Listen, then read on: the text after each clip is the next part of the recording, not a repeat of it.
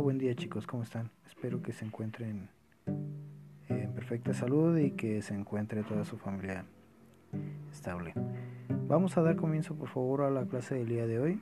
Eh, nos toca la unidad número 4 en repostería tradicional. Vamos a ver los métodos de elaboración de pasteles, tipos de hidratantes para embeber bizcochos, técnicas de decoración, temperaturas de productos de la repostería y métodos de conservación de la repostería. Vamos a la, primera, a la segunda diapositiva, por favor. Métodos de elaboración de pasteles. Bueno, eh, en realidad eh, la elaboración de los pasteles eh, es algo que se ha hecho desde hace muchísimo tiempo. Si recordamos la historia de lo que es repostería, mm, citamos incluso que antes en Francia el pastelero o el repostero era considerado como un arquitecto de alimentos. Era una profesión respetable. De hecho sigue siendo en Francia. En todo lo que es Europa el repostero y pastelero se sigue viendo de la misma forma. Un arquitecto o incluso un artista. Eh, los métodos tradicionales de la elaboración de pasteles van desde lo del betún hasta las cocciones por base de huevo, como puede ser este flan o ese tipo de preparaciones. Cuando hablamos directamente de elaboraciones con betún, eh, es inevitable no mencionar lo que son las duyas y espátulas. Las duyas nos van a servir para darle una figura a lo que es nuestra cubierta. este, hablando de cubiertas a base de bases lácteas, tenemos un sinfín e incluso a una mala información ha surgido y les han dado nombres que son que nos confunden muchísimo a todos los reposteros como es el frosting o ese tipo de terminología que es más americana que no es más que queso y mantequilla en algunas ocasiones las duyas, como les decía, nos van a ayudar para darle una decoración extra a lo que es el pastel con betún. Las duyas realmente son muchísimas, son muy vastas. Eh, a veces nada más es una forma que varía de tamaño. Y hay otros de uso en específico, como para la creación de flores, pétalos, o incluso para serigrafía, escritura o ese tipo de acciones.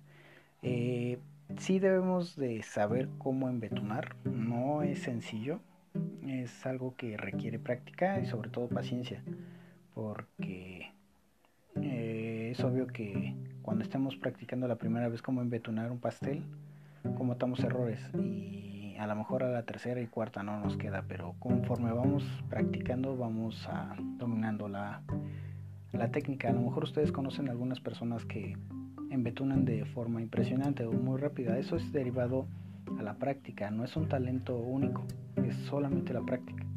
Para embetunar es como un trabajo de albañil, e incluso hay veces que en la práctica les digo esto. ¿A qué me refiero con embetunar como albañil? Es agarrar la mezcla, en este caso nuestra mezcla es nuestra crema para batir o alguna otra derivación, y colocar una suficiente calidad, cantidad en la parte externa de nuestro pastel y empezarlo a alisar, empezarlo a retirar y alisar y a emparejar como si estuviéramos colocando cemento o yeso, incluso tirol. Estamos es por eso que les digo que es como más trabajo de albañil sin este sin quitarle realmente importancia al área de construcción. Eh, para alisar pasteles de forma perfecta se utiliza una espátula con agua, bueno, mejor dicho, una espátula eh, humedecida que se pasa directamente en el betún y logramos conseguir un liso perfecto, parejo, parejo, parejo. El agua es uno de los secretos que se utiliza para alisar ah, correctamente un, un pastel. Ahora, si hablamos un poquito más de la actualidad, eh, podemos ver un entremet en la diapositiva número 2 en forma de rosca. Si vemos el entremet, está relleno de varias preparaciones. Es por eso que el entremet es lo último que se ve en la parte de repostería este, básica o uno, pero ya entrando a la repostería 2 ya se ve de una forma más completa por todo lo que lleva el postre y etcétera. ahí nada más podemos ver a lo mejor una cubierta tipo espejo, vemos dos tipos de mousse, vimos un bizcocho y un relleno en específico que parece ser una compota en el postre de la izquierda. Para elaborar este tipo de entremets es esencial los moldes de silicón. Eh, ¿A qué deriva la perfección de la forma de un entremet? Los moldes. No se puede hacer un, entremet tan perfecto sin los, los, moldes adecuadamente.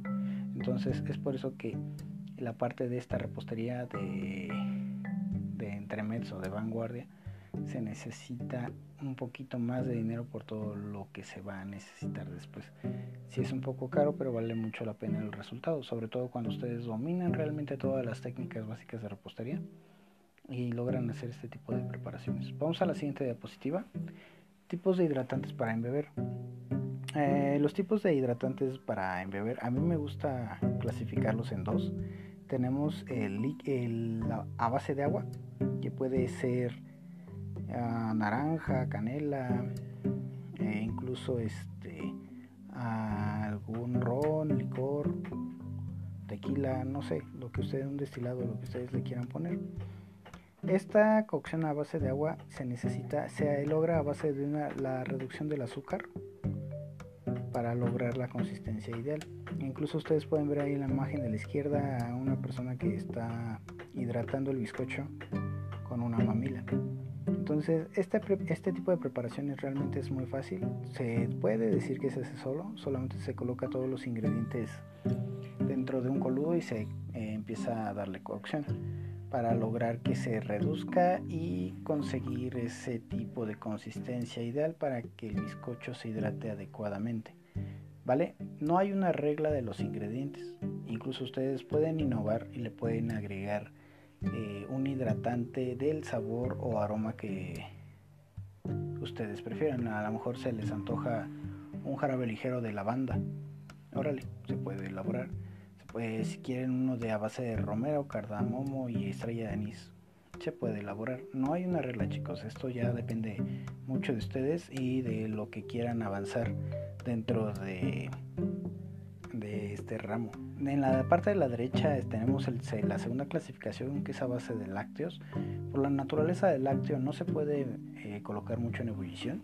Recuerden que después de los 60 grados se precipita la proteína, eso quiere decir que se empieza a cortar. Lo ideal es nada más darle un poco de calor y se le agrega el tres leches tradicionales, leche entera, carnation y lechero se mezclan esta, una lata de carnation, una lata de lechera y un litro de leche.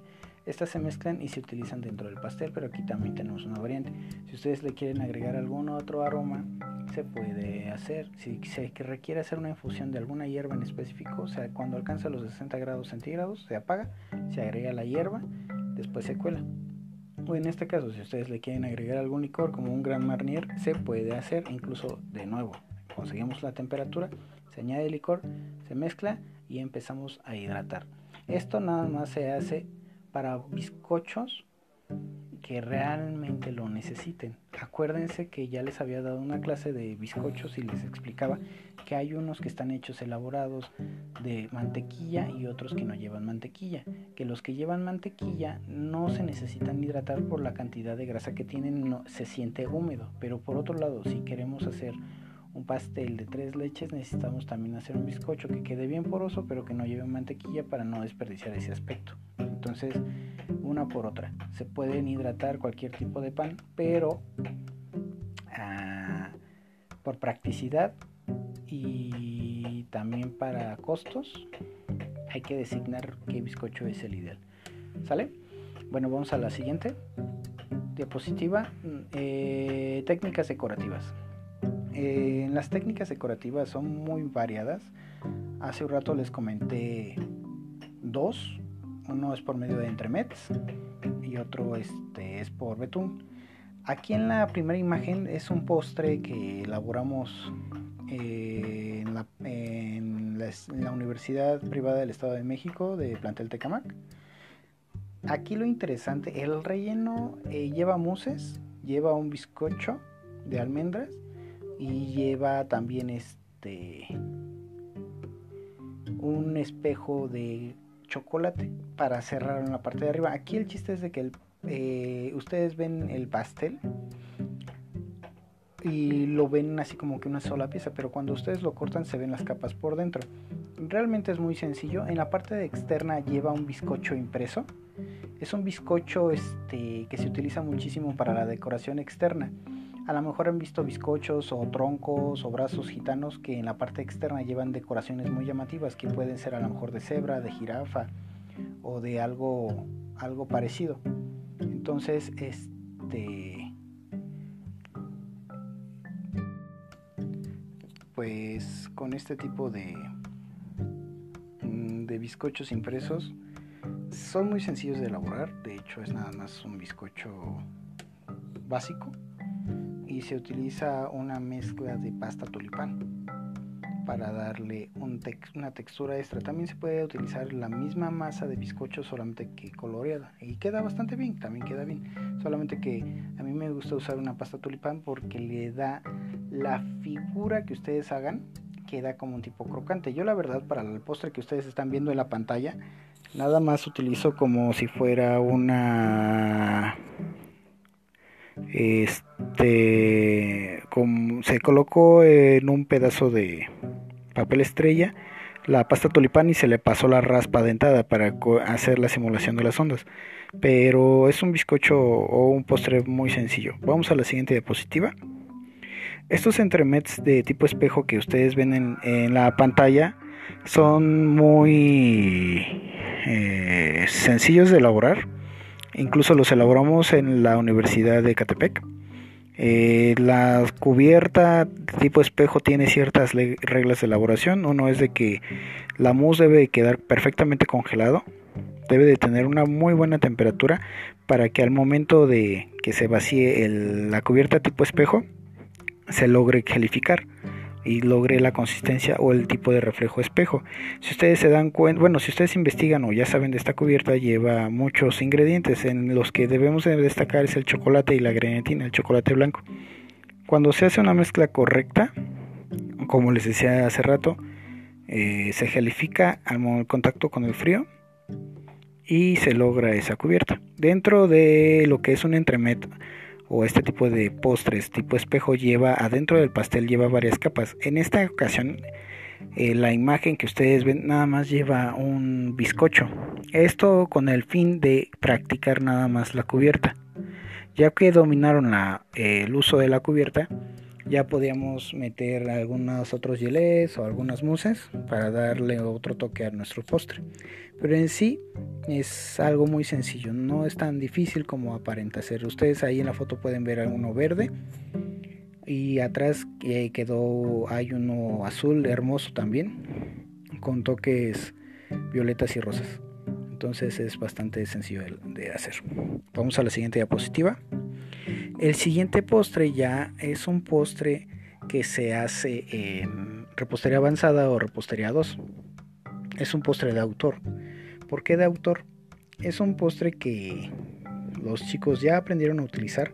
El glaseado o el tipo espejo tiene un sabor en específico. Los elementos decorativos tienen una función. Los ingredientes internos también tienen su propia caracterización. En esta, este postre lo elaboramos en plantel en la Universidad Privada del Estado de México de Tecamac. Y este los chicos, trabajé con los chicos para lograr el postre y se logró algo bastante interesante. El, el entremet se llama ofrenda de muertos. Entonces es una mezcla de los sabores típicos de la, de la temporada y también de pan de muerto. Es algo que fue totalmente... Estuve muy satisfecho con el resultado porque eh, en el postre pues podemos ver un avance bastante significativo con los chicos. Entonces, este, si ustedes se dan cuenta, en la parte de la decoración externa no hay una regla, se pueden utilizar incluso isomal, se pueden utilizar flores comestibles, algún tipo de semillas cristalizadas o incluso en la parte de abajo lo que se ve un coral falso. ¿Sale? También se pueden utilizar pergaminos o algo así. Entonces no hay como que tanta complicación. Vamos a la siguiente diapositiva. El póster que ustedes están viendo este, es un postre que elaboramos en la Universidad del Valle de México. se hizo este entremet para un concurso de la Copa Culinaria. Eh, esta fue un preliminar. Aquí lo que quiero que vean es la cantidad de mousse y la cantidad de elementos que lleva. Esto es muy importante para que un postre quede así, con esa separación. Es muy importante que ustedes estén midiendo cuánto líquido le cabe a un aro o a un molde. Haciendo esto se tiene que hacer un cálculo de cuánto volumen va a ocupar cada capa de hielo o cada capa de bizcocho. Es un poco tedioso el hecho de estar midiendo o incluso estar este, sacando proporciones, pero si esto se hace de forma adecuada, el éxito del, del entremet es tremendo. Si ustedes se dan cuenta, lleva muchísimas capas. Entonces, para hacer cada capa, ya sea del gelé, de la mousse o del bizcocho, se tuvo que hacer en planchas o en charolas. Se cortaban y se fueron ensamblando una a una. Después se congeló todo y se bañó con el ganache. Digo, con la cubierta tipo espejo. ¿Estamos? Vamos a la siguiente diapositiva. Eh, la siguiente diapositiva es un postre, es un pastel de fondant. Se elaboró en la Universidad de Catepec. Los alumnos escogieron la temática. Eh, como catedrático ayudé a la forma del no al diseño sino a cómo trabajar y utilizar el fondant. Eh, lo hacemos desde cero. Es importante que se aprenda a hacer el fondant desde cero. No es nada más comprarlo aparte de que sale muchísimo más económico. Sí cuesta trabajo pero queda muy buen resultado entonces este este pastel se logró como exhibidor qué quiere decir esto que se hizo con bases de unicel y se este, ensambló. Este tipo de postres puede durar muchísimos años debido a que la alta concentración de azúcar, mientras se conserve en lugares ideales, eh, que no le dé el sol, que no tenga humedad o que tenga polvo. Entonces, este, el fondant eh, de sus ingredientes importantes volvemos a ver el azúcar glass, la grenetina y la glucosa. Entonces también lleva un poco este de manteca vegetal. Entonces estos ingredientes juntos dan un resultado óptimo. Siguiente, por favor, diapositiva. La imagen que ustedes van a ver en la diapositiva es un pastel típico de boda. Estamos utilizando nada más un tipo de, de duya y se hacen un tipo de rosetas. Realmente la decoración es básica, es muy sencilla, pero lo que quiero ver es de que incluso algo tan básico como clásico lo que es la duya puede hacer resultados extraordinarios. Nunca debemos de subestimar esta decoración tan clásica porque en realidad eh, de forma personal creo que vale más un trabajo así que algo de fondant.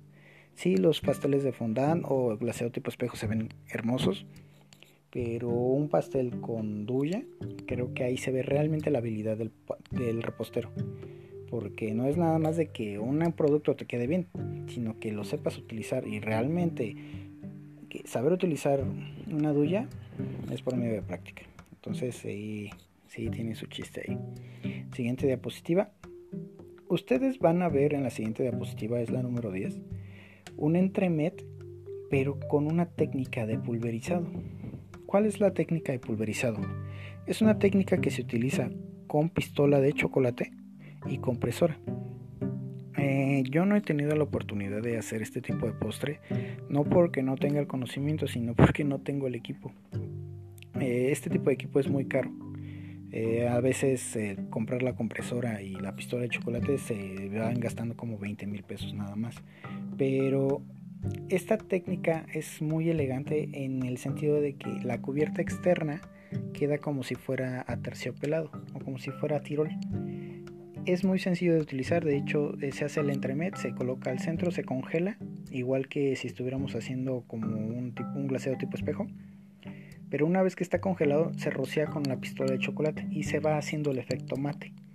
Entonces, como les decía en un principio, la decoración de los y el éxito de un entremet depende muchísimo de los moldes.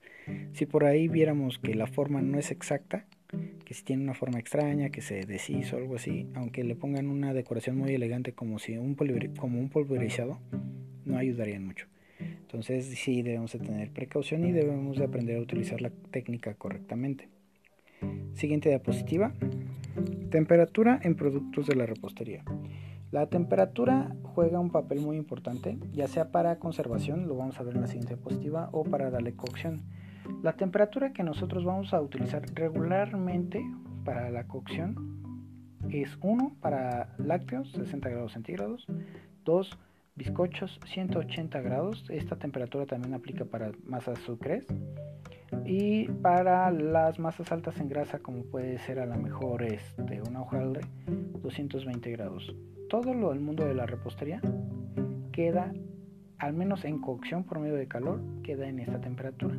Si estamos hablando de técnicas de vanguardia como el nitrógeno líquido pues estamos hablando de temperaturas bajo cero y lo único que lo conseguimos es de que se consiga una cristalización una congelación de nuestro producto de una forma acelerada no hay complicación es muy llamativo visualmente, pero no hay un reto al utilizarlo. O sea, sí se, eh, uno se impacta mucho la primera vez. wow, este nitrógeno líquido, un helado de nitrógeno líquido.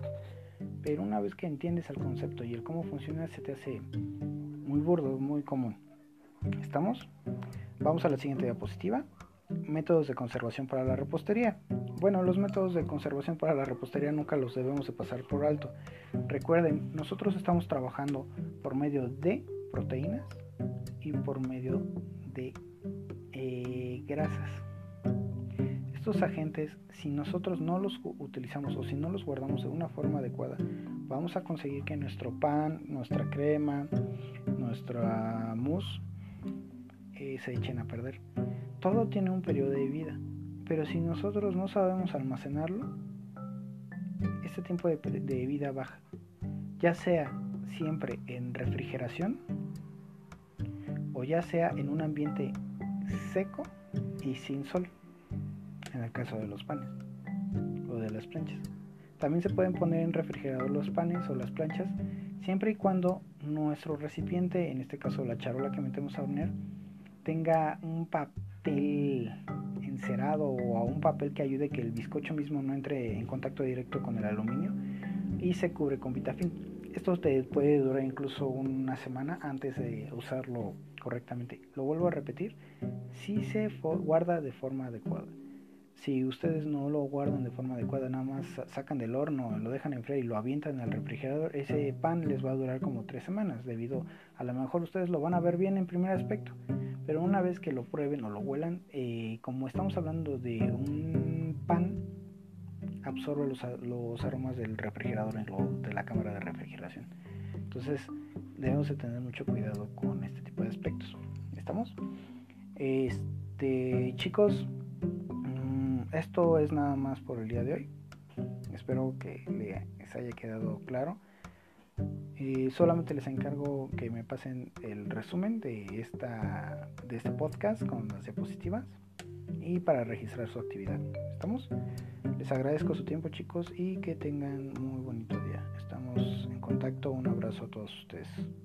Bendiciones.